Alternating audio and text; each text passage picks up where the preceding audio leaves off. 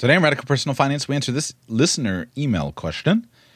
Hey, Mr. Sheets, I'm a home educated 13 year old fan of your podcast. I love how in depth, interesting, and out of the box it is. I used to listen to the Dave Ramsey show a lot, but that got really bland, so my dad suggested your show. I love it.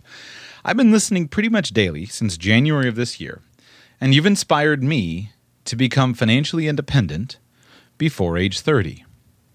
Right now, I'm saving 70% of my income from working at my parents' dental office and trying to develop skills that will get me closer to that goal, such as math, coding, and finance, all things I love learning about and think have the best potential to help me become financially independent.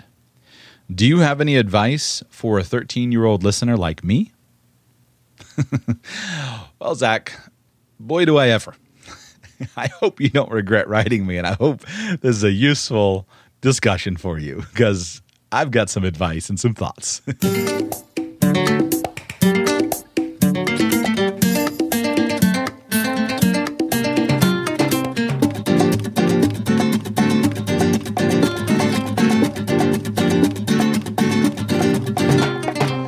Welcome to Radical Personal Finance, the show dedicated to providing you with the knowledge, skills, insight, and encouragement you need to live a rich and meaningful life now, even if you're 13 years old, while also building a plan for financial freedom by age 30 or sooner.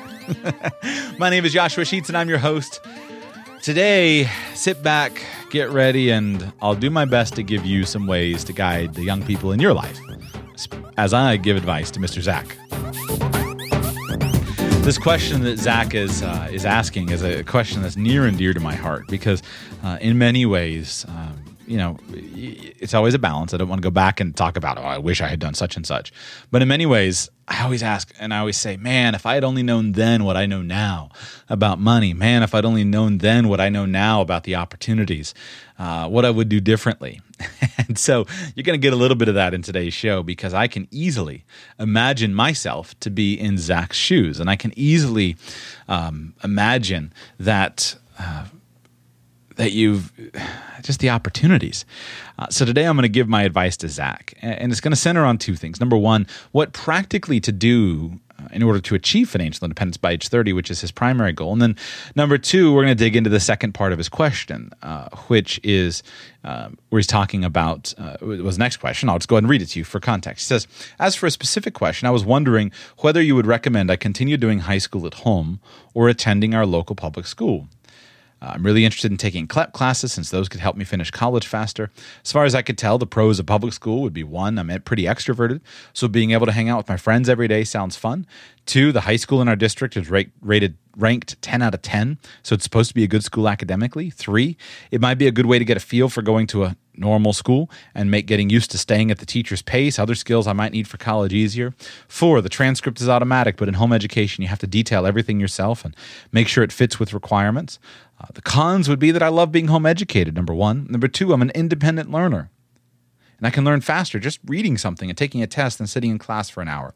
Three, I'd probably have less time in a public school as opposed to home education.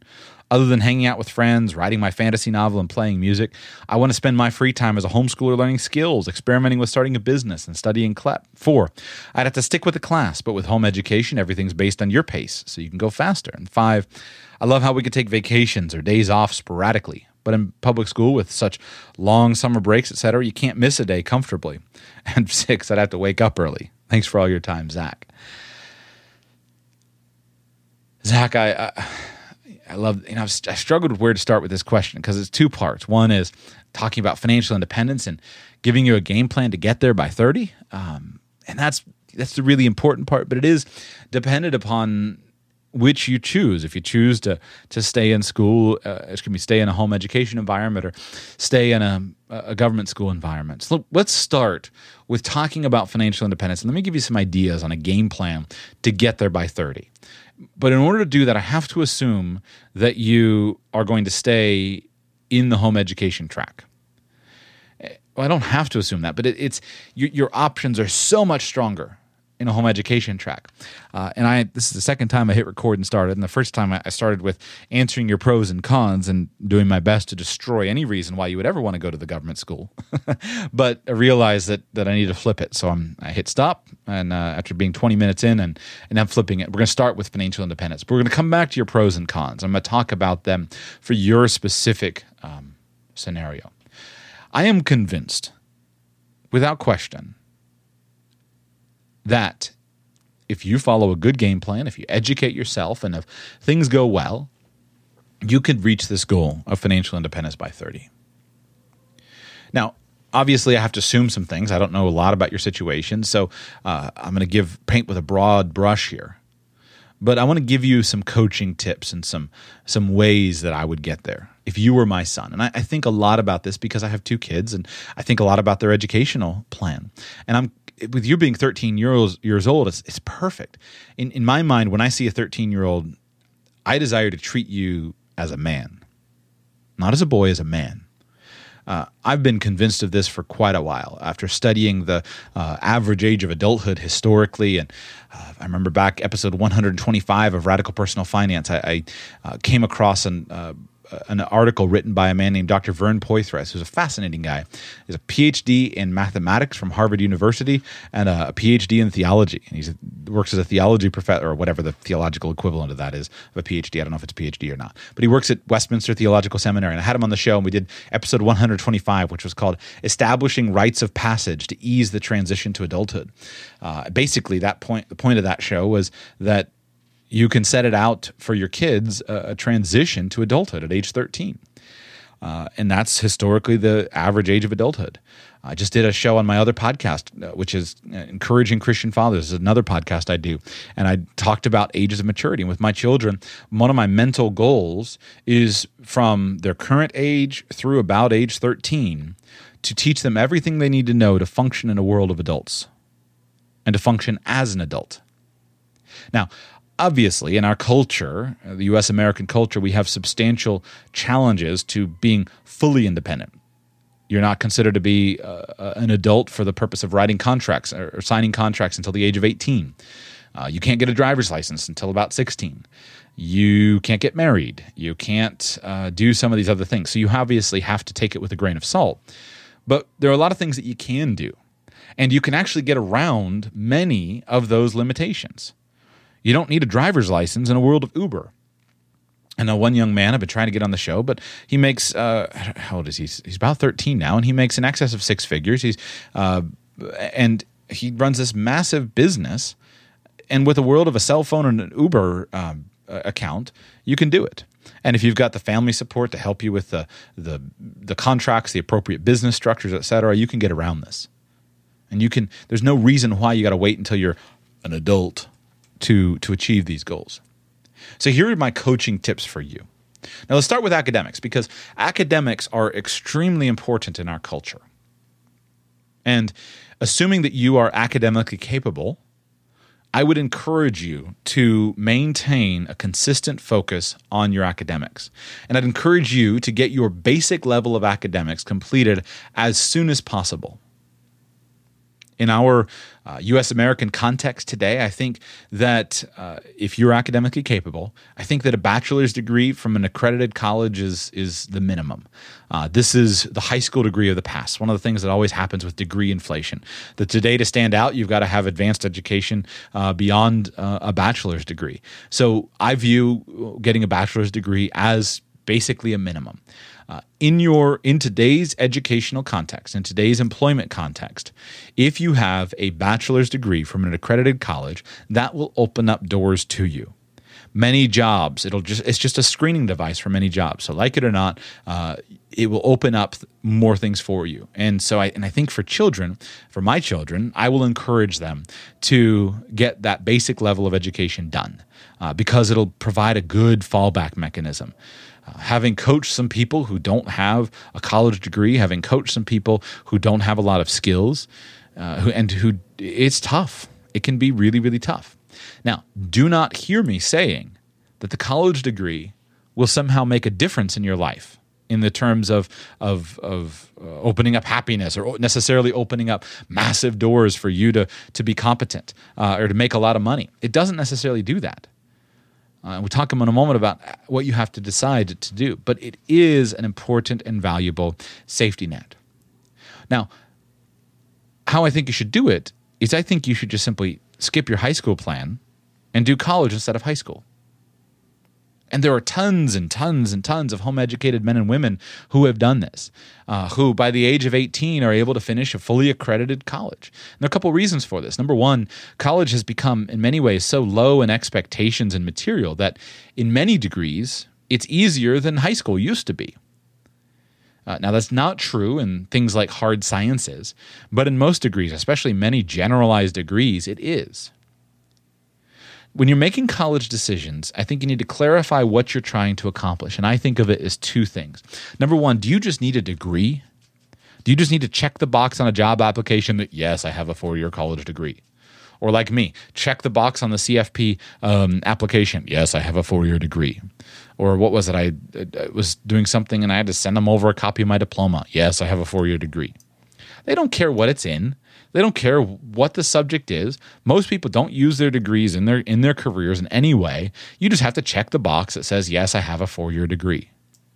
So is that what you're doing? Or are you trying to get an education in a specialized area? Those things are very different. The mistake that many young men and women make is they think that they're trying to get an education by going in and getting a college degree. And then they choose to do something like I did and major in international business or major in communications or major in some other pointless major like that. My degree in international business is of no value to me whatsoever in the business world, except for the fact that it got me through the screening process, and that's what degrees primarily are. That is very different than somebody who's studying uh, organic chemistry, or somebody who's studying advanced mathematics, or advanced aeronautical engineering. And for them, their degree is very focused on a career, very focused on an area of specialty. They need that education. They need that education that comes in the, in the college environment. So let's start with the degree. Um, if the world in a dozen years or 10 years looks, I have a three year old son. So if the world in 10 years looks like it does today, and who knows, we're just guessing, here's how I will be encouraging my 13 year old son. I would tell him, Your job is to get your degree done as quickly as possible and as cheaply as possible. And it only just simply needs to be an accredited degree in just about anything that strikes your fancy from an accredited college. Now, the best ways to get that is a combination of four things. Number one, AP classes, and number two, CLEP tests. AP classes are, and CLEP tests are what you've already mentioned, a way to get college credit for high school work as my wife and I have talked about the educational plan that we have for uh, our son's education over the next dozen years, uh, I don't see any point not to make high school age education focused exclusively on CLEP tests and AP classes. I don't, I don't see any reason not to. If you're going to go through the hassle of taking a marine biology class, just make sure that you're actually going to pass the CLEP test at the end of it. And in fact, I personally, we're not going to go into my educational philosophy right now, it would be far too much for the context of one show, but I think that that should be the primary point of high school. Uh, and so with my children, what I would do is make a deal with them and say, let's figure out what test you're going to take. And basically, the high school marine biology test or the high school uh, human anatomy class or whatever it is, what we do is we buy a CLEP preparation book, the textbooks that are going to get you through the CLEP test. Uh, you study the book. There's no tests. There's no anything along the way. There's just one final exam at the end of it. And your success is based upon passing the CLEP test or the AP test. And you can do that. And there are so many people, both in uh, government schools, in private schools, and in home education context, who can pass many of them. Uh, I went into college just through AP. I, did, I, I, didn't know what I was doing at the time. I didn't take CLEP tests like I should have, but I went in with many, many college credits just through passing AP exams. And there's no reason, if you're going to study something, there's no reason not to sit for the AP exam. And if you're going to study something, there's no reason not to prepare diligently for the AP exam to get a three, four, or five on it so that you're done with it. And again, if you're academically competent, I would structure my high school work around those AP classes and CLEP tests. But they should fit into the requirements of a college degree. Number three would be local community college. Very familiar now with the concept of dual enrollment. I have a friend of mine who's in a government school program in Boca Raton, but he, all of his classes, even within the context of the government school program, are done at Florida Atlantic University, and they're college classes. So his program is within the context of the government schools at age 19, he's going to graduate with the bachelor's degree. It's pretty great. Really great. So it could be done whether you're in a government school or not, but you can do this easily for yourself without being in that context. And then number four, the big one, is distance learning. There are a ton of opportunities for you to do distance learning with a university that will grant you an accredited degree where you just simply fin- you get the books, you finish the re- the re- requirements, you pass the tests, and you're done. And this is the powerful way, if you're academically competent, to get your degree done in no time. And so you should give serious thought and research time to figuring out what are the degree requirements from one of these institutions, putting together a combination with their academic advisors of AP classes, CLEP tests, some local dual enrollment community college courses, and distance learning with uh, an accredited university or college to be able to get some kind of bachelor's degree in something that suits your fancy. That way you can check the box. And you can do this by 18. If you don't know home educated students who've done it, just get online and start looking. There are tons of them who've done it. Or go to your local homeschool co op and start talking to people. There are lots of stories out there if you're academically capable, that should be a, a goal of yours to have that done because that'll give you a substantial boost on many of your competitors and it'll give you a valuable fallback plan. You never can predict in life exactly when you're going to hit uh, setbacks. And yes, I'm I love I'm in favor of business. Yes, you're going to work on business, but you know what? There have been a lot of people who've gone out and started a business, failed, lost everything, and needed to go back and get a job. And one of the important ways to prepare yourself for a resilient adulthood is to make it easy on yourself to be able to go and get a job whenever you need one. And a college degree will get you there. But you don't need to wait and go the route that everyone else goes. You can make the next four years and get it done. Tons of people are doing it. It could cost you ten to twenty thousand bucks, depending on how you do it. You can do it cheaper. You can do it for a few thousand dollars uh, if you really hustle. If you're really good, CLEP tests are inexpensive. AP exams. Get online, start reading about how other people have done it, and there's tons of ways that you can do it. But I don't want to spend all of the time in today's show on that. Now that's just getting the degree. Now, what about if you do have a particular area of skill or a particular area of interest? In some kind of specialized area of research.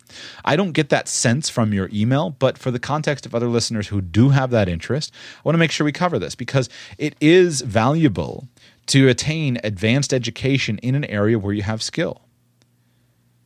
You're very skilled with chemistry. Like I said, you know, study organic chemistry. You're excellent with mathematics or something like that. Well, if that's the situation, you should still follow my advice and fulfill the most of the general requirements of your degree at that point in time, uh, using using at your high school studies. Do your general studies under your in your high school scenario, but you'll probably look to finishing up the last couple years of your work at a university that specializes in your area of interest.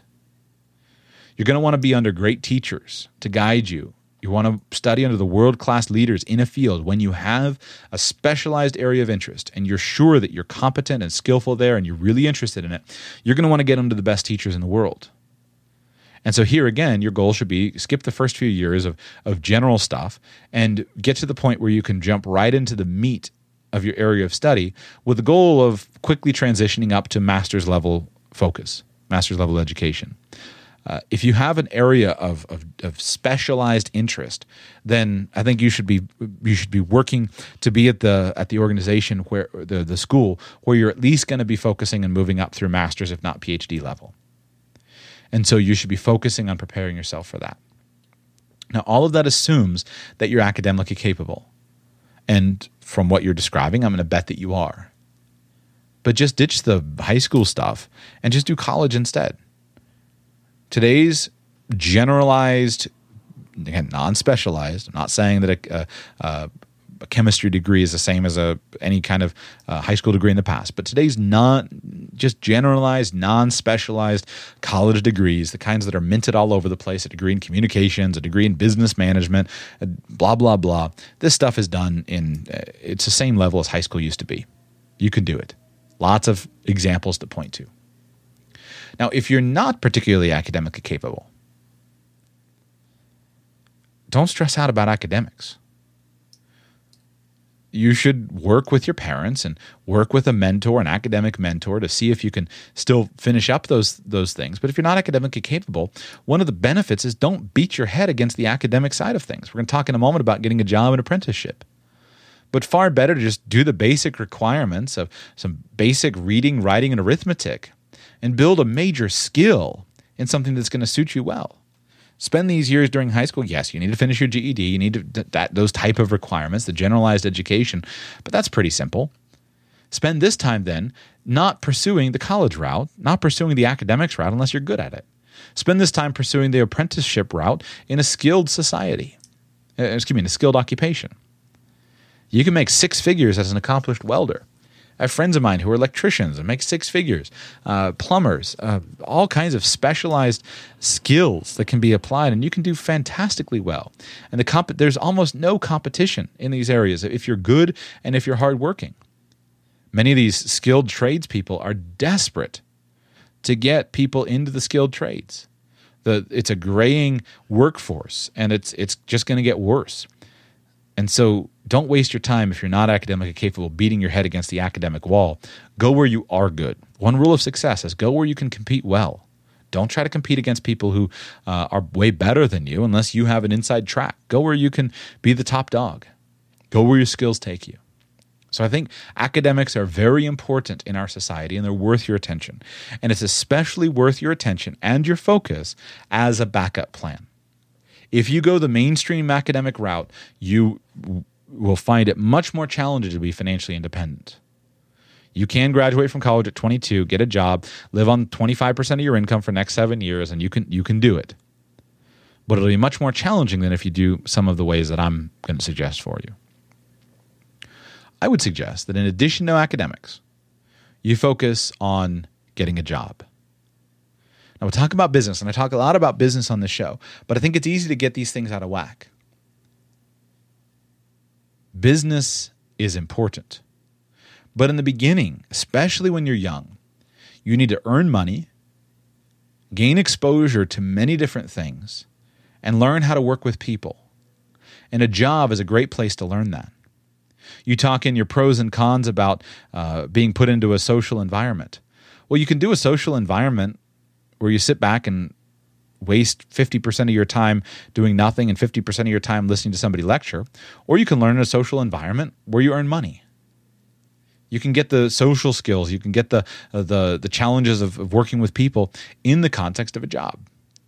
And at your age, together with your parents, I would recommend that you take advantage of the family opportunities that you have. Sounds awesome to be able to work in your parents' dental office, but also consider working for other employers other than your parents. There are lots of advantages to working with family, but there are lots of advantages to working with other people as well.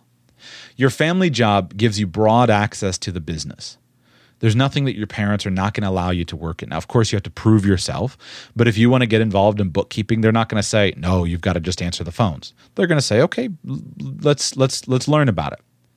Uh, you can get involved in, in in these areas in a family business. You can get involved in marketing. You can get involved in the family website. It's harder to do that with other employers.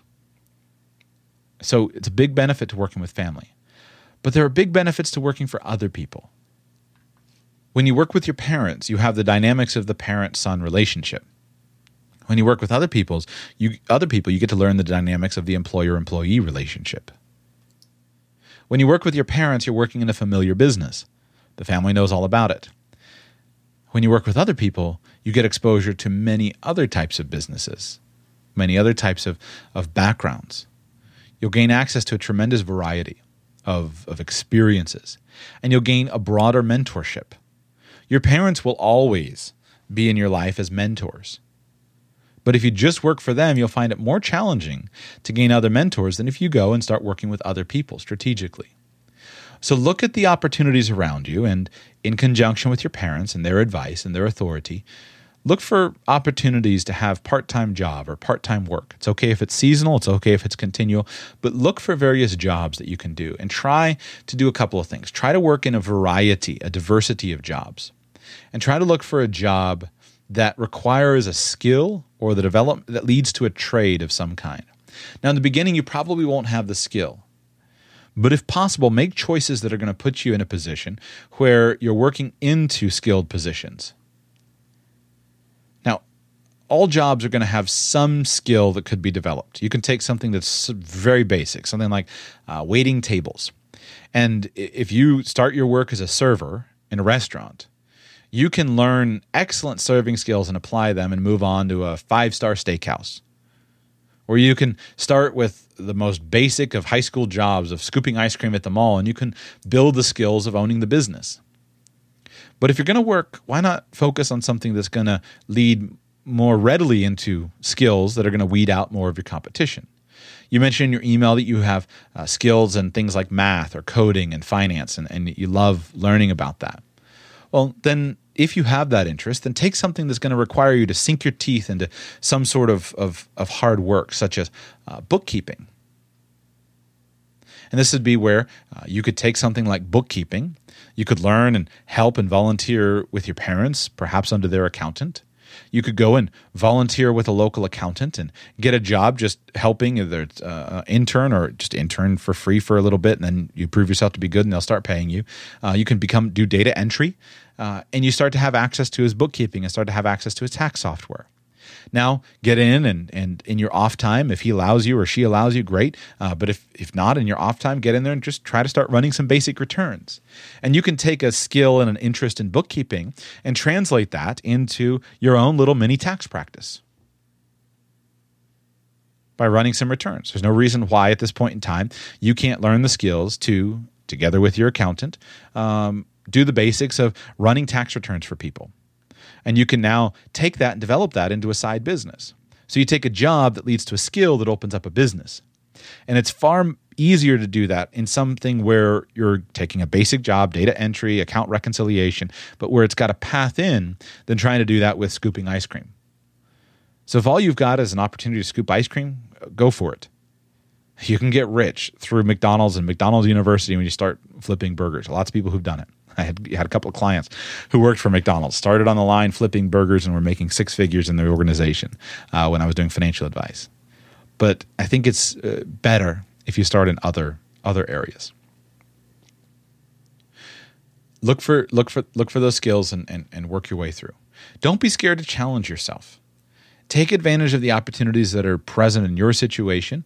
Uh, but don't be scared to challenge yourself and take things that come from a diversity of backgrounds. Now, it's easy for me to look at your life and think about a blueprint in my head, but your reality is you're going to experience different things as you go through them. Uh, I've done really diverse things, and I, I valued many of them. I did. I value the time when I used to do lawn service and mowing grass and weed eating people's yards. Uh, I taught wakeboarding and water skiing. I, I worked on a farm. These are just a, a, really diverse set of backgrounds, and I learned some skills. But because of the diversity, I got to know myself. So when you get into a job, don't necessarily overwhelm yourself with the idea that it's got to be a, a 20 year plan. If you've got a job and you can just volunteer with an accountant for tax season for a few months, and then you find out that that's not for you, skip it and move on. Now, if you find an area of a lot of interest, then seek to become not just an employee, but an apprentice under a mentor.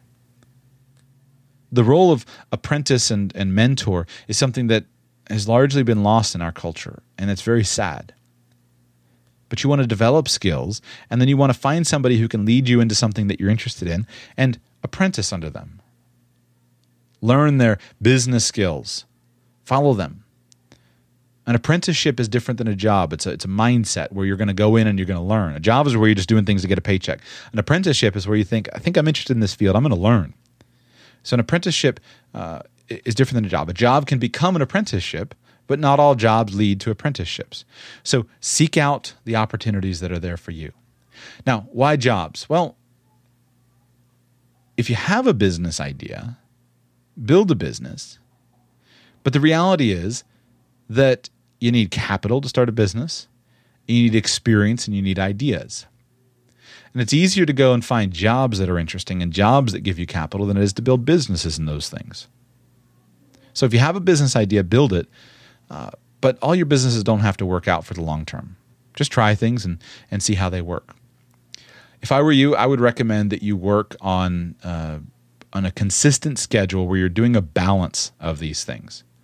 So if, if I woke up in your shoes, one of the major skills that you need to learn as a young man is you need to learn how to manage time, how to budget your time. Here's how I would do it. Uh, at this stage, at 13 years old, you probably need about nine to nine and a half hours of sleep as a teenager. Don't do what your buddies do. Teenagers generally do not sleep enough. Stay up too late, get up too early to get to class at 7 o'clock. Don't do that. You need sleep. It's important for your health. It's important for your growth. It's important. So you need about nine to nine and a half hours of sleep. So if you're in bed at 9:45 and asleep at 10 o'clock at night, you'll wake up about 7 or 7:30. So at this point in time, if you demonstrate competence and maturity, your parents should uh, allow you to have some control over your schedule. Get up, have breakfast, do academics from 8 to noon. Commit about four hours a day to academics. Take a break uh, maybe you can work out where you have a job from one to five. That'd be ideal to have an afternoon job for about four hours.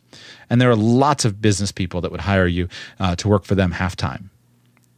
Take another break for dinner, and then in the evening, you do your side business. If you have a business idea, you're co- coding something, you're building websites, you're editing videos, or, or, or just any hobbies. You're playing music, you're writing your fantasy novel. Do that from seven to nine o'clock at night, and then devote uh, you know an hour or so in the evening to to reading that's not related to academics. So read from 9 to 10. That's an ideal schedule uh, for somebody like you. Now, if you're doing that five days per week, here are the results that you can have. If, you, if, you, you're on a five day work week where you, you do like Monday through Friday and, and Saturday and Sunday, like many people do, uh, if you do that, you'll have on that schedule, 8 to noon, you do about 20 hours of study in a week. That's ideal. And in a home education context, you don't have to deal with the ridiculousness of homework. You're just doing studies.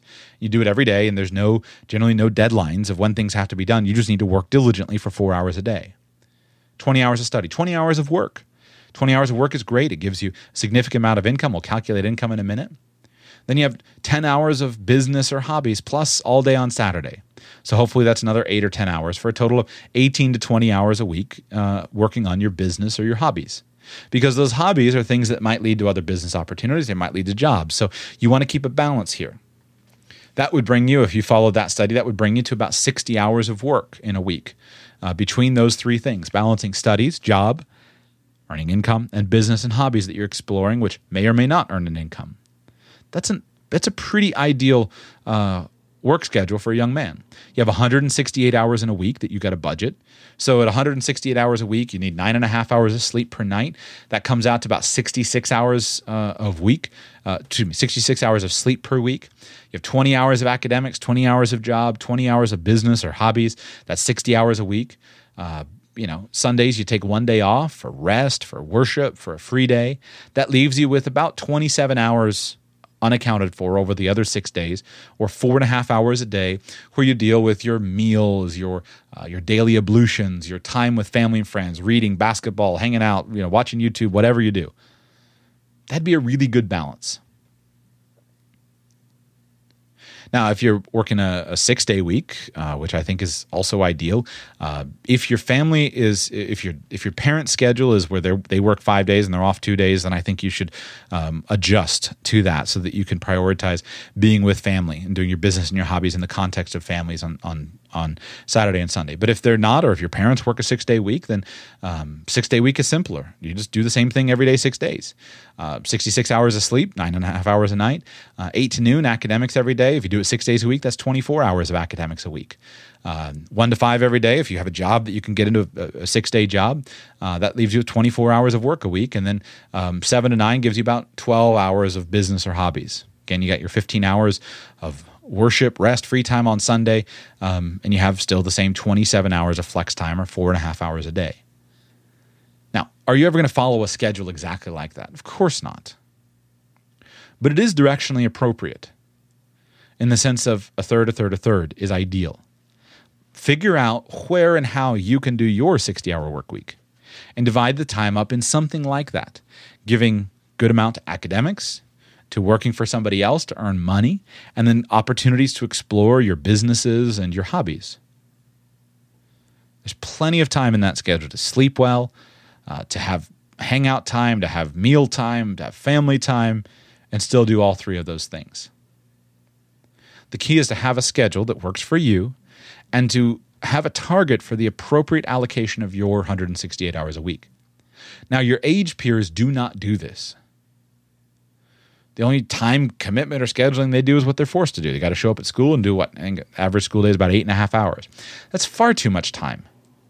And the, the worst thing about it is it's wasted, most of it. As you know from being in a home education context, most um, homeschoolers I know, you could probably finish in about two or three days, but it takes you eight hours to do it in, in, a, in, a, in a school. It's far too much time. You have eight and a half hours of, of, of school time in a day. You can't think that much time. That's why you have so much downtime. You can't you can't do productive, hard learning for eight and a half hours. You're lucky if you get a few hours. So um, you, you have the opportunity, if you schedule your time appropriately, to have that plus the balance of the job and the business and the hobbies. Your major goal at this stage is to build income. And income comes, well, again, we just covered academics. Now we're going to income. Income comes from applied knowledge and skill in the marketplace. And there's a balance between how much time do you put into jobs versus businesses. I think you should start with prioritizing jobs over businesses. Now, it's possible that you have some area of significant specialization that you can build a business in. You have a great hobby, uh, but I don't, I don't hear that here in your story. Some people have it. I remember the story I read about the 15 year old who was designing pro, uh, prosthetic limbs. Just amazing story of, of doing it all himself and had an extreme focus. If you've got that major skill, or if your music skills or your fantasy writing skills are that good, then go ahead and and uh, adjust your time to that. But the jobs are give you skills that you're going to be able to use down the road as a backup plan, and they pay you to learn and network while you figure out your areas of business interest. Profits are better than wages, which is why I want to give time to profits. But profits come when you have some of the basic business skills. Very important. Now we've covered income. Let's talk expenses. Um, at this point, spend as little as possible. And I think if you're saving 70% of your income, that sounds ideal. That's great. If you're anywhere in this 50 to 75% savings number, I'm super pumped. I think that's awesome. Now, the challenge is to figure out what's going to be different at 13 versus 18.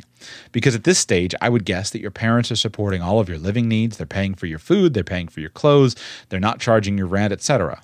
At 13 years old, you don't have a car or associated costs with transportation at this point in time. So you want to recognize that there are things that are worth spending money on. And you want to prioritize that. That might be some experiences. As you building and enjoying your social life with friends, you might be paying for dinners out. You might be paying for trips to to cool destinations. Uh, you're going to need to buy some some cap some you know make some capital expenditures you're going to buy a computer buy a car when needed so you got to plan for those but do keep those things low keep those expenses low don't be scared to invest, but keep the expenses low. Now, realistically, how much are you going to earn and what can you be saving? I don't know what your parents are paying you, but let's just assume that you're making 10 bucks an hour. At 13 years old, there's no reason why you can't make 10 bucks an hour. Um, especially, again, if you're working in an area of where you're actually having a job. Uh, I mean, when I was 13 years old, I made 10 bucks an hour uh, just simply working as a helper for a tile job. If you're making less than 10 bucks an hour, go find some work that's harder to do and you'll make more money uh, 20 hours of work per week, let's say you work 50 weeks a year, that comes out to about $10,000 per year of gross income. As you raise your skills, you can raise your wages. $15 an hour would be very reasonable in many entry level and just past entry level jobs. And a hardworking teenager could very easily be worth $20 an hour as long as you're doing something where there's skill. You're coding, you're programming, you're doing something where you've had to work to develop skill. So realistically, if you're earning ten to fifteen to twenty thousand dollars per year, realistically you could save seven to ten thousand dollars per year at this stage. My ten, if you earn ten thousand, you're living on thirty percent. You're saving seventy percent. That's seven thousand. As your income goes up, uh, you could save uh, again seven to ten thousand. That leaves you with somewhere between seventy to hundred thousand dollars in the bank when you turn twenty. And all of this assumes you don't figure out how to make far more. I'm just trying to be very realistic and very uh, make the give you a lot of low hanging fruit. You can do that working four hours a day at a job over the coming years, and you can wind up at 20 with 70 to 100,000 dollars in the bank. Now, 70 to 100,000 dollars in the bank does not buy you financial independence as measured by your ability to simply live off of that.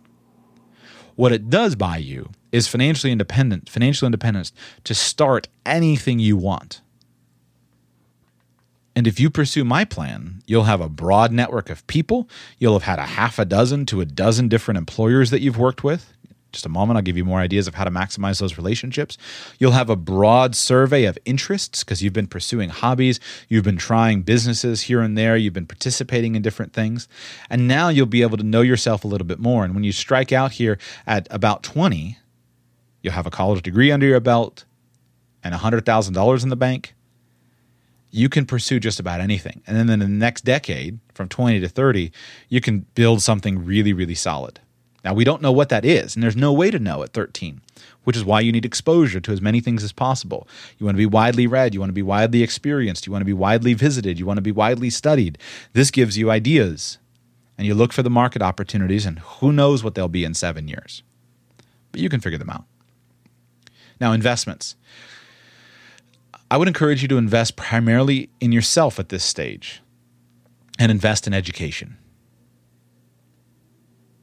you're going to get very little benefit from investing in external investments and a huge amount of benefit from investing in yourself and in your education. So prioritize that. That doesn't mean that you should spend a lot of money. Doesn't mean you should spend a lot of money on a college degree, as you well know, and as I've tried to say, a college degree, unless you're an extreme specialist, and even there, if you're an extreme specialist, here should be your litmus test for for that. Make somebody pay you to go to their college. If you're really good, they'll pay you to come and come and study with them. So don't do this stuff where you're going to go spend hundred thousand dollars on a on a degree. Get it cheap, get it fast, and if they want you, if you're good enough at that area to to come and be their math whiz, then make them pay you for, for it by giving you scholarships and full rides. But you can invest in yourself in your education. Buy the books. If you need to buy the courses or the conferences, invest in tools, tools of production. If you've earned a couple thousand dollars and you need to buy a computer that's competent to be able to, to do video so you can start videoing weddings on the weekend as your part time business to make you more money than you'd make at $10 an hour job, do that. You need that tool. Now, at this stage, your parents will probably do things like split it with you. Take advantage of them all you can. Invest in skills. Figure out what those skills are. If you're going to code, you're going to need to learn those skills. Take the computer classes. Don't waste your time going to the local government school and taking a generalized computer class. Go where the adults go and take their computer class. Because that's a computer class that might result in your actually earning money. Invest in your network. If you're working in the dental business, go to the dental association meetings with your dad. If you're volunteering as a bookkeeper or working as a bookkeeper with a CPA, go with him to the CPA meetings. One recommendation for you I think every young man uh, take one adult out for lunch every week. You pay and you interview them for your advice. Invite one adult that you admire and respect out for lunch every single week and interview them over lunch. Take a notebook, ask good questions, find out what they do, find out what their regrets are in life, find out about any careers they think are interesting. And if you do that, let me give you an idea. Let's say you do that. Let's say you do that 50 weeks out of the year. 50 weeks out of the year times seven, that's 350 different lunches. And as you systematically work to build your network of mentors, those 350 people will be really, really significant to you. What it means when you have a network like that, where you've done something that all your buddies are not going to be doing, you take them out for lunch, you pay, and you say in exchange, I just want to ask you questions, is you've got 350 people you can call when you need a job. You've got 350 people you can call when you need, when you need an investor. You've got 350 people you can call when you need advice. And as you study the science of networking, couple of book recommendations. Uh, you know, when I was in high school, I read, uh, it's still good, uh, although it's a little out of date now, a book called Never Eat Alone by Keith Ferrazzi, F E R A Z Z I, Never Eat Alone. Another book is read Tom Stanley's book uh, on networking with the affluent. Practice the advice in that. But when you think about success, if you're stuck in a in a high school classroom and you can't go out to week go out to lunch one day a week, you're going to have a lot harder of a time doing that. Still possible, but you're going to have a harder time. Don't be scared to pile up cash at this phase of your life. When you're young and when you're working over the short term, you shouldn't worry too much about your current rate of return. There's a paradox here with time and returns young people should study charts of compound interest and see how important having a long time horizon is on your wealth growing and see the impact of percentage rates of return. Rate of return matters over the long term, and time matters over the long term. But in the early years of a rate of return growth, of a, of a compounding uh, system, your rate of return is not as important as the amount of money that you save. And when you're young, your biggest returns are not going to come from buying stocks. Your biggest returns are going to come from finding opportunities that you can exploit. So pile up cash and then look for opportunities to invest that cash intelligently. As you're working and earning money from a job, look for ways that you can earn profits from investments in business. Profits are better than wages, but usually you need wages to lead to money that you can invest for profits. If you have the skills and interests, uh, buy a car cheap and fix it up and sell it. That would be a great way to take something where you are apprenticing with a local mechanic shop in the afternoon. If that's if you have a skill in that area, and then apply those skills to your own opportunities in the evening. That would be ideal. If you are working as a programmer and you're building some websites, then take some of the money and build yourself a little website and go and get local business people and invest into profiting off of building their websites for them while you're working for somebody else. If you're in a, I don't know, if you're in a rural area, uh, buy some cows uh, and uh, grow them, buy them young, grow them, and sell them. If you see a cheap house for sale and you are building construction skills by volunteering with or working with a local handyman and you're building skills, then go ahead and use the money that you're, you're piling up and uh, buy it and flip it and rent it. And that's your night and weekend job. Buy it and flip it and sell it, or buy it and keep it and rent it. There is no, no reason why you can't do that, do this, uh, do, the, do these two things together. If you if you're working computers, you see a website that's for sale and it interests you, save the money and buy the website. Optimize the business model behind it and keep it for the profit or sell it. So the job gives you capital to start your business. Look for the opportunities of where you do develop unusual skill, unusual talent, or find uh, unique opportunities. It's very hard to predict those things in advance. So expect to try and do many things over time. But if you're aware that they're going to come along, then you'll see them. You'll see them when they come. These are some of the opportunities that are available to you. And these are some of the things that I would be doing. I would pursue, like I said, that third, third, third. Start with the third, third, third plan and then look for the times and the places where you need to adjust. Example, you're doing 20 hours a week of academics, 20 hours a week at a job, 20 hours a week on your sideline business. Maybe your business is uh, making wedding videos or, or doing, uh, making, make, making, maybe helping local businesses with their Facebook marketing. And all of a sudden, you get more clients for the Facebook marketing than you can handle. Well, in that situation, then you can say, well, where am I going to pull this from? Maybe you start working less at the job or maybe you pull it from academics.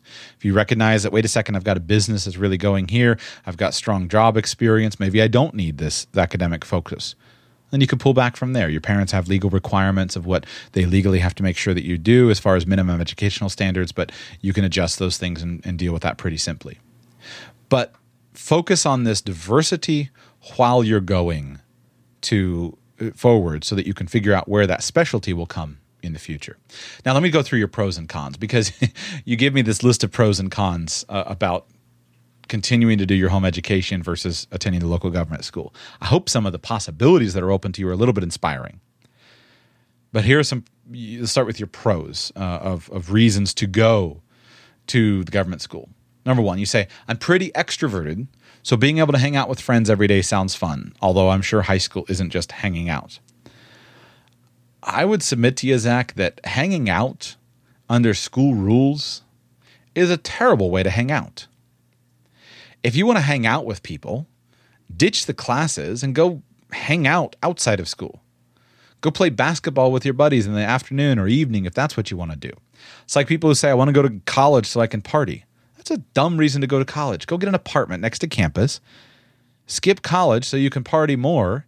You'll meet all the college people and have all the fun, and you just don't you don't even have to tell anybody that you're not enrolled. It's a much better plan.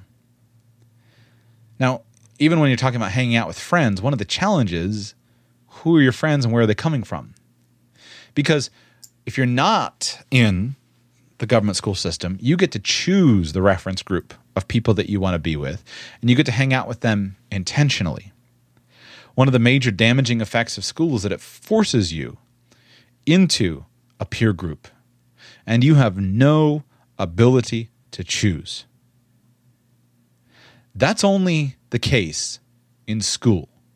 That's not the case as an adult. As an adult, if I don't like somebody, or if I'm being bullied by somebody, I get up and leave. And that's how adults handle it. You either deal with the conflict or you leave. Yes, you need conflict resolution skills. We all work at difficult jobs, we've got difficult people. You don't just bail on somebody at the first sign of, of, of, of problems.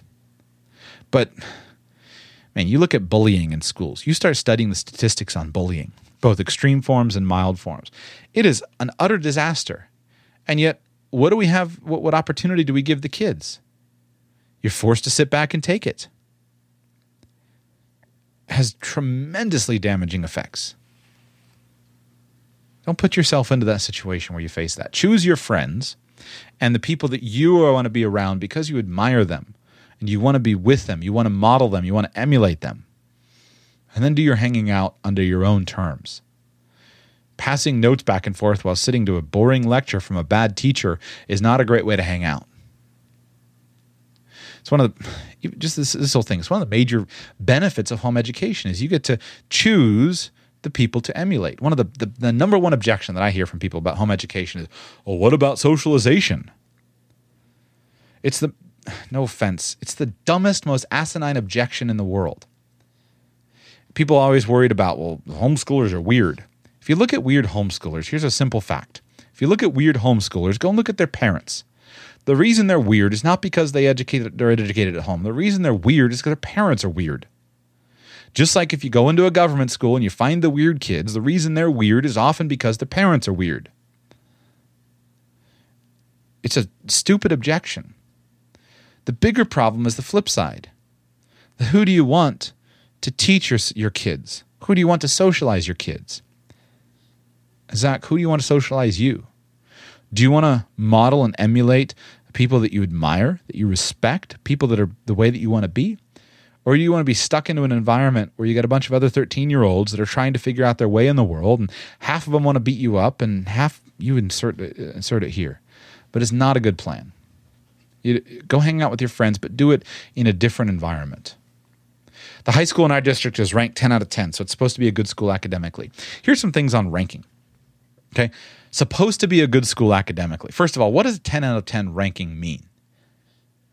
First question you have when you ever hear a ranking is who's doing the ranking? I want to figure out what it means. People say, I want to buy a house in a good school district, or this, when our district has really good schools. As measured by what? We have A rated schools. What does that mean?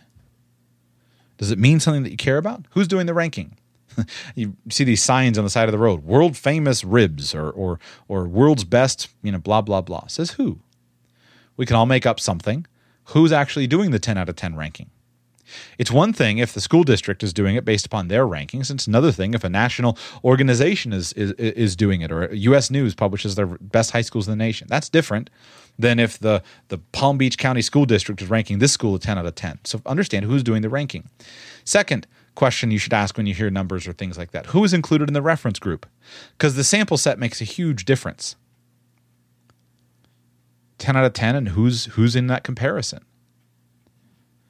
happens all the time somebody's the best you know athlete in their school all of a sudden go into a different sample set and they're not actually that great of an athlete. They're just the best athlete in their school. So always dig in, and I'm not hammering too much on the 10 out of 10, but always dig into a reference group. When you see, if you see a poll, who was surveyed? How did they come up with those, those people that were surveyed? Third question on what criteria are they ranked?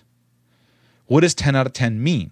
Is it based on test scores? Are those test scores quantitative test scores? Are they is it a qualitative survey? Which tests? What's the content of those tests? You can dramatically improve the educational outcome as measured by test scores if you dramatically decrease the, the challenge of the test. Another thing, ask yourself do you care about that benefit? What's the benefit of getting those test scores? I've never seen any reliable data that indicates a predictive or causative factor of test scores or academic grades and things like level of wealth achieved during lifetime or uh, life happiness as reported by a certain job. If it exists, send it to me. I'm happy to find it. I've never seen it. Now, I'm not saying that these are not uh, at all, uh, like, I'm not saying it's the opposite. For example, there are lots of multimillionaires who are very happy with life who did well in school. But there are lots of millionaires who are very happy with life who didn't do well in school. I'm just saying it's not a predictive factor. Now, there's a huge correlation, there's a huge predictive factor between those who are successful in high school and those who will be successful in college. So there's a huge cause both causation and correlation. If you're good, if you get good grades and you do well on tests, you're likely to do, get into colleges and you're likely to do well at college. But that's it, that that but that benefit doesn't connect to your career satisfaction. So always ask: Is this is this test worth even doing well on? Does it matter? Fourth question, when you look at um, numbers like that, is how are the criteria weighted? What's the formula? So if you have a thing where it's 10 out of 10, is that 10 different factors? Or is that one factor that's weighted dramatically high and another factor that's weighted dramatically low? And yet for you, the dramatic factor is, is the one that's underweighted. Is it test scores and qualitative satisfaction measurements?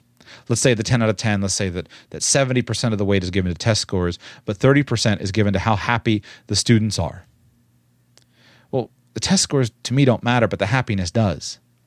And so if you have something that's underweighted, this is not how the 10 out of 10 um, scores work, I'm just giving you this as, to, to try to help you as a 13 year old to think critically of numbers that you read. For you, what matters is how happy are the students.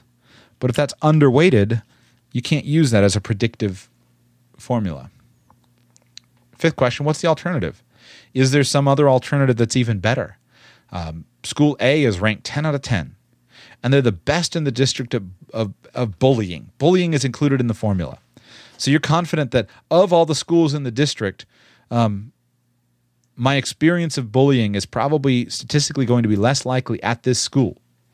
But that's because 25% of the students are bullied here versus 50% at another school. Well, what's my alternative? I could study at home and I won't be bullied at all.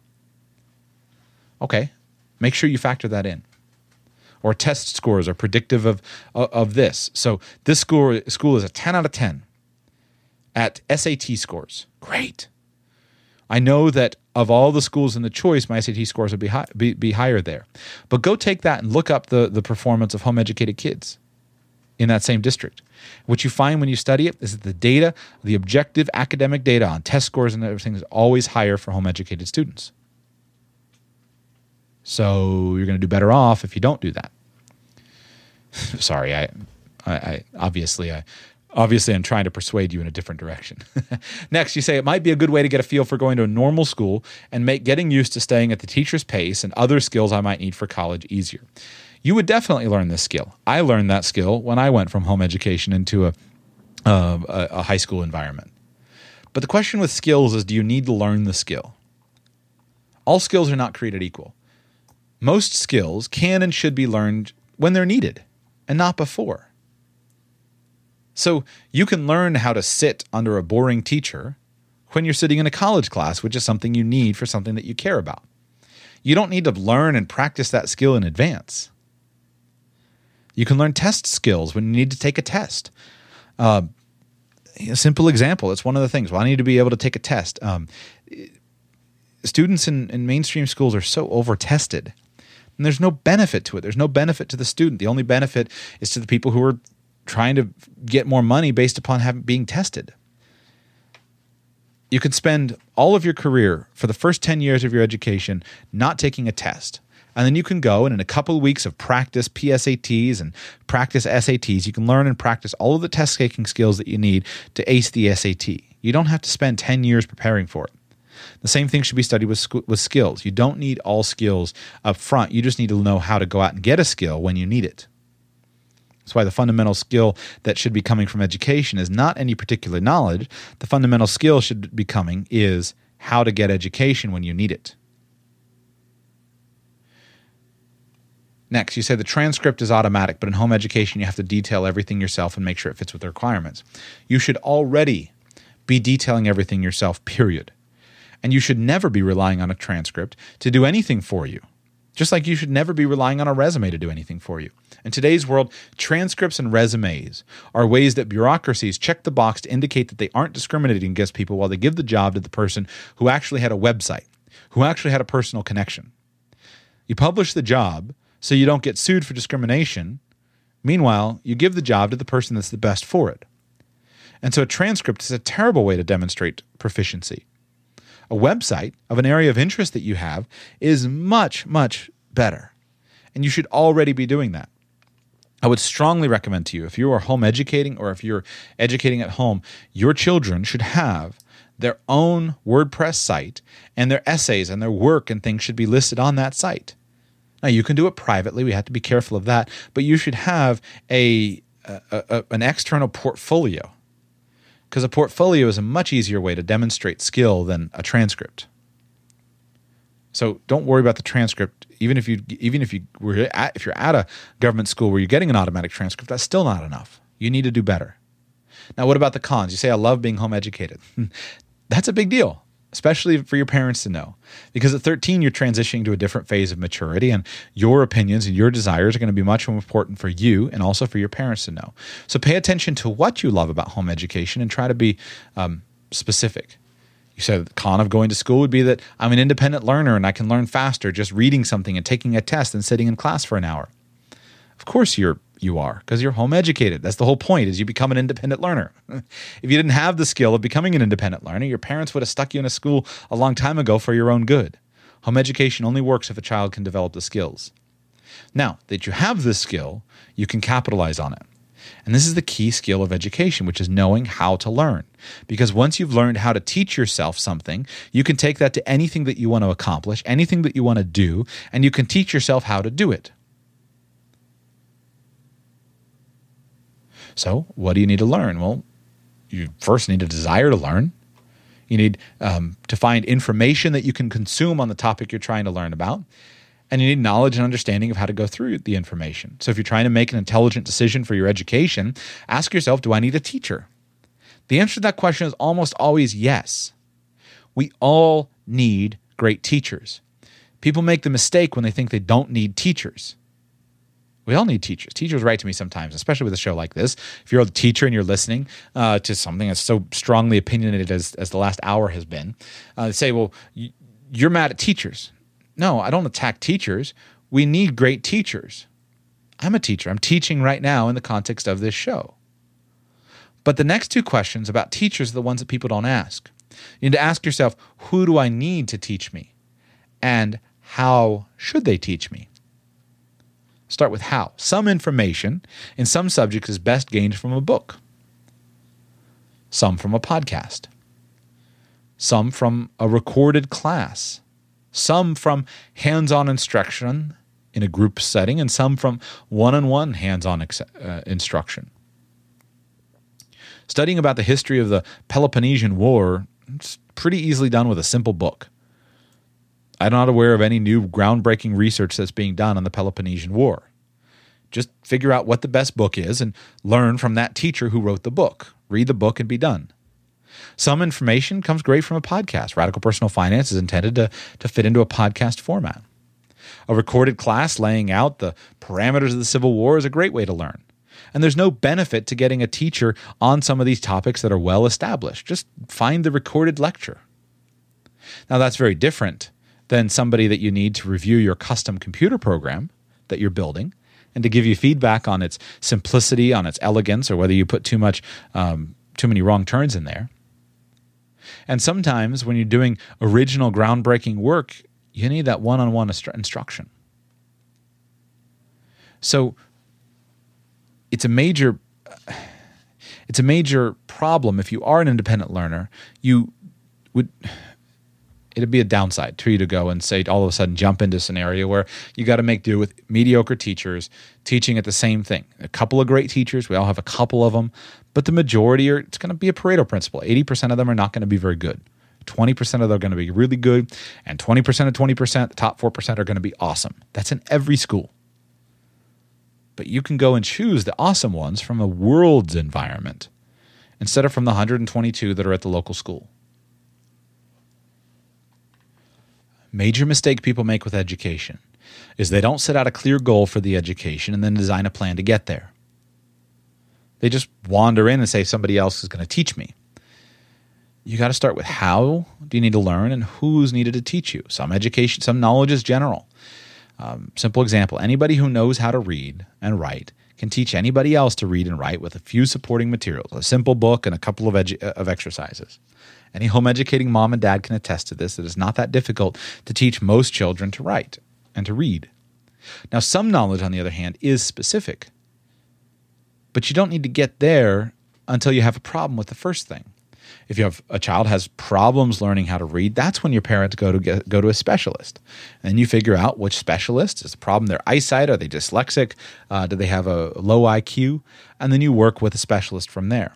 But don't start with recognizing that you need it, with thinking you need a specialist when you don't. So, for you, Zach, as a home educating student, this gives you the opportunity to choose your teachers from the world's best teachers. It gives your parents the opportunity to bring to you the world's best teachers in that specialty. And you have the freedom to actually work with them. And when you combine the fact that general knowledge is gained best from a book or from a publicly available lecture, and then you find that teacher who's the specialist, you have a much stronger learning foundation than trying to go into a factory where everybody has to learn the same thing and the teachers all are teaching based upon whatever the Common Core standards are. You said another con, I'd probably have less time in a public school as opposed to home education. other than hanging out with my friends, writing my fantasy novel, and playing music. I want to spend my free time as a homeschooler learning skills, experimenting with starting a business, and studying CLEP. If you go to a school, you will utterly waste some of the most valuable hours of your life. The young adult years from 13 to about 20 are incredibly valuable because you can try things without the pressure of financial success. You're not supporting yourself financially yet and you're not supporting a family financially yet. That means that you have the freedom to try things that don't have a financial benefit. Those of us who are supporting ourselves and supporting a family don't have nearly as much opportunity to try those things. We don't have nearly as much opportunity to invest the hundreds or thousands of hours that are required to build competence in an area without knowing if it's going to be have a financial payoff. So you can take what your peers would be doing eight or nine hours a day doing, and you can do that in about two hours a day, which frees up the other six hours a day to uh, to do all kinds of other things. So don't waste these years where you don't have the pressure of making a ton of money. Forget, skip the pointless classes, skip the class time, skip the busing to school, skip the lunch, and you can you can com- dramatically compress your learning time you can go so much faster. Let's go to the next one. You said I had to stick with the class, but with home education, everything's based on your pace, so you can go faster. You can go faster for so many reasons in home education. Number one, the one that you said, speed of learning. You can learn at your own speed. You're not stuck with a, a, a peer group that all has to move together as a class. The most difficult thing, one of the most difficult things teachers who are responsible for class face is differing learning speeds. How do they help each child to learn without losing uh, the fast ones to boredom and the slow ones to confusion. So it's a benefit that you can go both fast and slow. It's actually a benefit in home education that you can go slow because sometimes you need to go slow to master a concept. There's a saying from the world of, of uh, shooting that slow is smooth and smooth is fast. That's the, the the little saying: "Slow is smooth, and smooth is fast." The idea is you want to master your uh, your your uh, basic movements and your your basic. You want to master the basics before you move on to the advanced stuff. Because if you master the basics, if you're smooth, you'll actually be fast in the long term. So the, in the education, the key is to master something and then build on that. You want to learn slowly sometimes so you don't have to go back and repeat. And then that helps you to learn fast in the future. Home education is faster because you're focused on learning, not on tests. You don't have to take nearly so many tests, and you don't have to teach to the tests. You can teach to the education, not to the test. It's faster because you're focused on information that you need. You're not wasting time on all the pointless stuff that's thrown in for political purposes and for social accommodation. You can just focus on what you need to know. It's faster because you're able to learn with the most efficient materials for your learning style. Sometimes some subjects are best for books, for people who learn well from books. Sometimes it's lectures but you can choose. You can go faster because you can skip a lot of the pointless activities, the quizzes, the reviews, etc. You can go faster because you can work during a, a time of day or in a work environment that's best for you. You don't have to do all the work at 8 a.m. if 8 a.m. is not good for you. You don't have to do it all at 2 p.m. if that's not good for you. It's faster because you can integrate your schooling with life and business. Here'd be some of the, probably the biggest things. Um, teachers do everything they can to make their education practical and meaningful. When you're designing a class, you're trying to figure out how do I make this relevant? But teachers are usually stuck with some outline of expectations that they have to teach. Especially now, Common Core across the country says they have to teach what these things are. And if it's on that, they've got to make sure it's taught to. But education is far more effective if it's practical. And in some classes, it is. If a computer teacher in a computer class will assign their student to make a video of their family vacation, that's really practical. But a lot of times, the English teacher doesn't know how to do that. But if you're in home education, you can make your academics connect to your jobs. You can make it connect to your business. Uh, one of my heroes in this area, Jonathan and Renee Harris from the website 10K to Talent. They've been on the show before. But they do a great job. For example, all their kids have an area of focus and an area of skill. And their English assignments are practical. For example, their son Caleb was a knife maker. And so his English assignments are to write his newsletter to his uh, to his knife uh, to, to his audience. There's no reason why you have to come up with some stupid essay that's made up. Why not take the val- the skill of writing and apply it to writing an email newsletter to your business audience? Or take the video project that you need to do for your computer class and go ahead and produce a, a front page introduction video or a product video for your business or product idea. Your speech for your speech class doesn't have to be on how to make a peanut butter and jelly sandwich. Your speech for your speech class can be about your plan to build your own house because you've been working with a construction guy, learning the skills of construction, and you're going to start building your own house for yourself debt free at the age of 17. So you have so many opportunities to integrate your schooling with life and business and to gain academic credits from your business and from your job. It doesn't have to be disconnected. You say, I, I love how we could take vacations or days off sporadically, but in public school with such long summer breaks, you can't miss a day comfortably. Big benefit here. One of the things with home education is you can you can work in a more intelligent annual and weekly schedule than you can when you're stuck on a, a normal academic school year. Now, when I was young, I couldn't stand school. All I wanted to do was get into summer break. Uh, then at the end of summer break, I was ready to go back to school. But one of the things that you can do in home education that we'll see, I think we're probably doing my family, but we'll see. Some of this is theory, and you have to see how it works with your kids. But especially you at this point, Zach, you can do away with the whole academic year and summer vacation thing. Summer vacations are a real pain because they mess up your whole learning process. You lose a week at the front end, getting back into the routine and trying to to to uh, get caught up and remember what you learned last year, and you lose a week at the back end. Um, in your home education, you can forget national holidays you'll take some of them, but you don't have to take them. Uh, if you're on a schedule where you can do Saturdays uh, and just work six days a week on your schooling, a couple hours of study every morning, it's far more efficient. I, I don't I don't take weekends off. I, I take Sundays off, but on Saturdays I get up early, just the same as any other day. Study in the morning. Now, if you think about this, let's calculate what you can do for your goals versus your peers. Let's say that you do six days a week and you just study for three or four hours every morning, year round, and you skip the days of studying when you have a, a better event scheduled, a special day's activity, a family vacation, you're going to a convention or a conference, you have visitors in town that you're going to take to the beach, you have a special trip planned, etc. But you don't do it on an arbitrary calendar basis. You do it when you have something that's motivating to you. Well, take, and that's how I would run my schedule if I were, if I if I were in your shoes. You have 365 calendar days in a year. Pull off 52 Sundays off. Take one one day a week off, and you're left with 313 working days. Now, let's say that you skip 50 or 60 days a year, but instead of doing it all at once on a summer vacation, you do it when you actually have a holiday that you want to celebrate or a trip. Again, special outing or a vacation. If you pull off about 60 days, 63 days, you wind up with about 250 working days in a year. That's what you have as a home educating student. Now compare that to 180 days of school in a government school. But then, of course, you've got to adjust that number. Pull off, I don't know, maybe five or 10 days wasted at the beginning to get back in the groove of school after forgetting everything and two weeks of review at the end of, uh, of summer to try to get your math skills back. That was always a problem for me. I struggled in math when we started again. Um, 10 days wasted at the end of the year doing tests and getting ready for summer break. And you know, teachers have to arrange their syllabus where they have a little bit of wiggle room.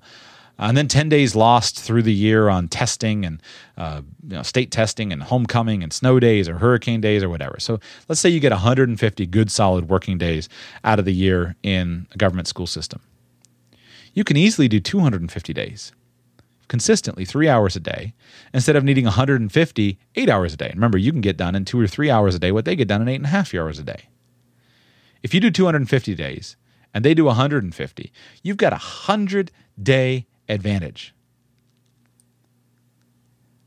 That is a huge advantage over your peers. A huge advantage over your peers. And remember, you want to keep that advantage split out into an appropriate outline of academics, jobs, and business and hobbies. You'll go so much farther faster. So uh, now maybe you need to drop again if family schedule, parents are off on Saturdays, do the five day work, do the five day week. I think in those cases it works makes sense to work on five days. But maybe just do an hour or two on Saturday morning. Uh, you know, do a math lesson, something like that. You make a huge benefit there. So you can go so much faster with that. And you talk about I have to wake up early. Uh, as you grow and mature and catch a vision for the work that your life will be, your vi- your your trouble with getting out of bed will change. Um, at this point in time, you need a lot of sleep. And here's the key as you age, your sleep schedule will adjust. The key for you to be able to wake up without struggling to wake up is have a consistent bedtime and stick to it. Have a consistent bedtime, 10 o'clock is a great bedtime, and then allow your body to rest for as long as it needs. Waking up early and is only hard. Waking up in the morning and waking up early is only hard if you didn't go to bed on time. And you have huge opportunities to do, um, uh, you know, to, to, to handle that for yourself.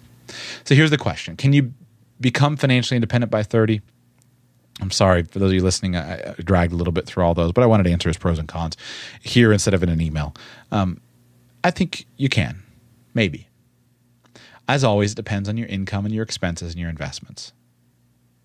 One of the major things you have to watch out for is there's a real weakness of being young and single and thinking that you can live on nothing. And if your definition of financial independence is that you can live on $1,500 a month, that's really tough to do. Really, really tough to do as an adult with a family. So don't, don't, don't buy into this idea, I'm just going to live on nothing. You're not. But you can't do it.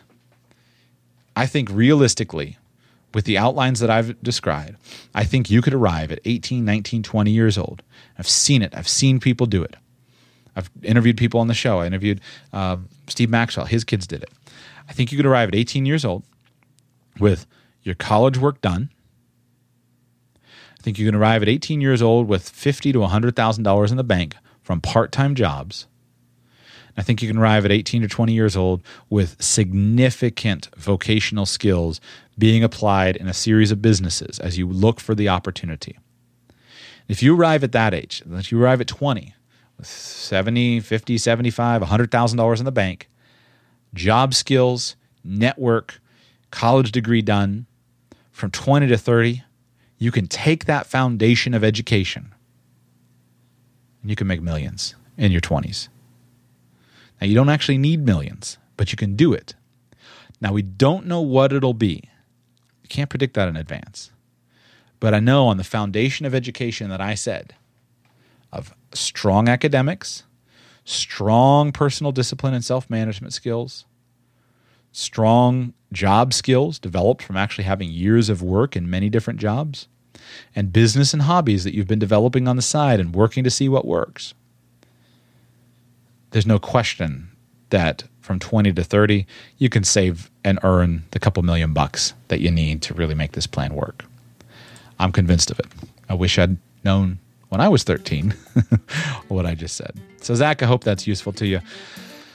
Uh, I'm excited for you, man. Um, happy to correspond with you any any any more that you'd like. You got a tremendous opportunity. Uh, thank your parents for giving you this opportunity, and um, you know in the meantime, don't lose sight. Money is not everything. Financial independence is not everything. Um, you can be, arrive at 30 and be financially independent, but guess what? What are you going to do at 31? Don't don't limit your goals to financial goals. Financial goals are very poor goals as in the sense that they're not a, a an end in and of themselves. Okay, so you got a million dollars. Now what? The only way that financial goals work is if they're a means to an end, something that's more important to you. So I want to be financially independent so I can do. It's the only reason it works. The goal of being financially independent can be as unfulfilling as any other goal. But if it's a means to an end, then I think it'll be great. Hope this has been useful. For those of you who have, have children, I hope this is useful. Uh, I know these are not normal concepts, but my show is called Radical Personal Finance for a reason. Uh, I have seen so many examples of this that I am convinced that the path that I laid out for Zach is is absolutely doable. Um, and really worth it. Comes with a lot of long term benefits. It's not overly workaholic. It's not overly play. Um, when you start challenging some of these things, you find that it's very easy to, to, to really build a lot of skill in, in some of these things. So, hope this has been useful for you. Time will tell. I got a three year old. As parents, you always have to look at the skills of your kid and the, situations of your kid and, and, and, adjust. So, this is all very generalized. Um, Zach will have to figure out for himself what, what actually works. But thank you so much for listening to today's show. If you'd like to support the work that I'm doing here at Radical Personal Finance, I'd be deeply grateful for that. You can become a patron of my show at radicalpersonalfinance.com slash patron, radicalpersonalfinance.com slash P-A-T-R-O-N. If you'd like to speak with me about some kind of personal area of your own uh, situation, I do phone consulting. You can book a phone call with me at radicalpersonalfinance.com slash phone call, radicalpersonalfinance.com slash phone call for all of that. Thank you so much for listening, and I will be back with you very soon.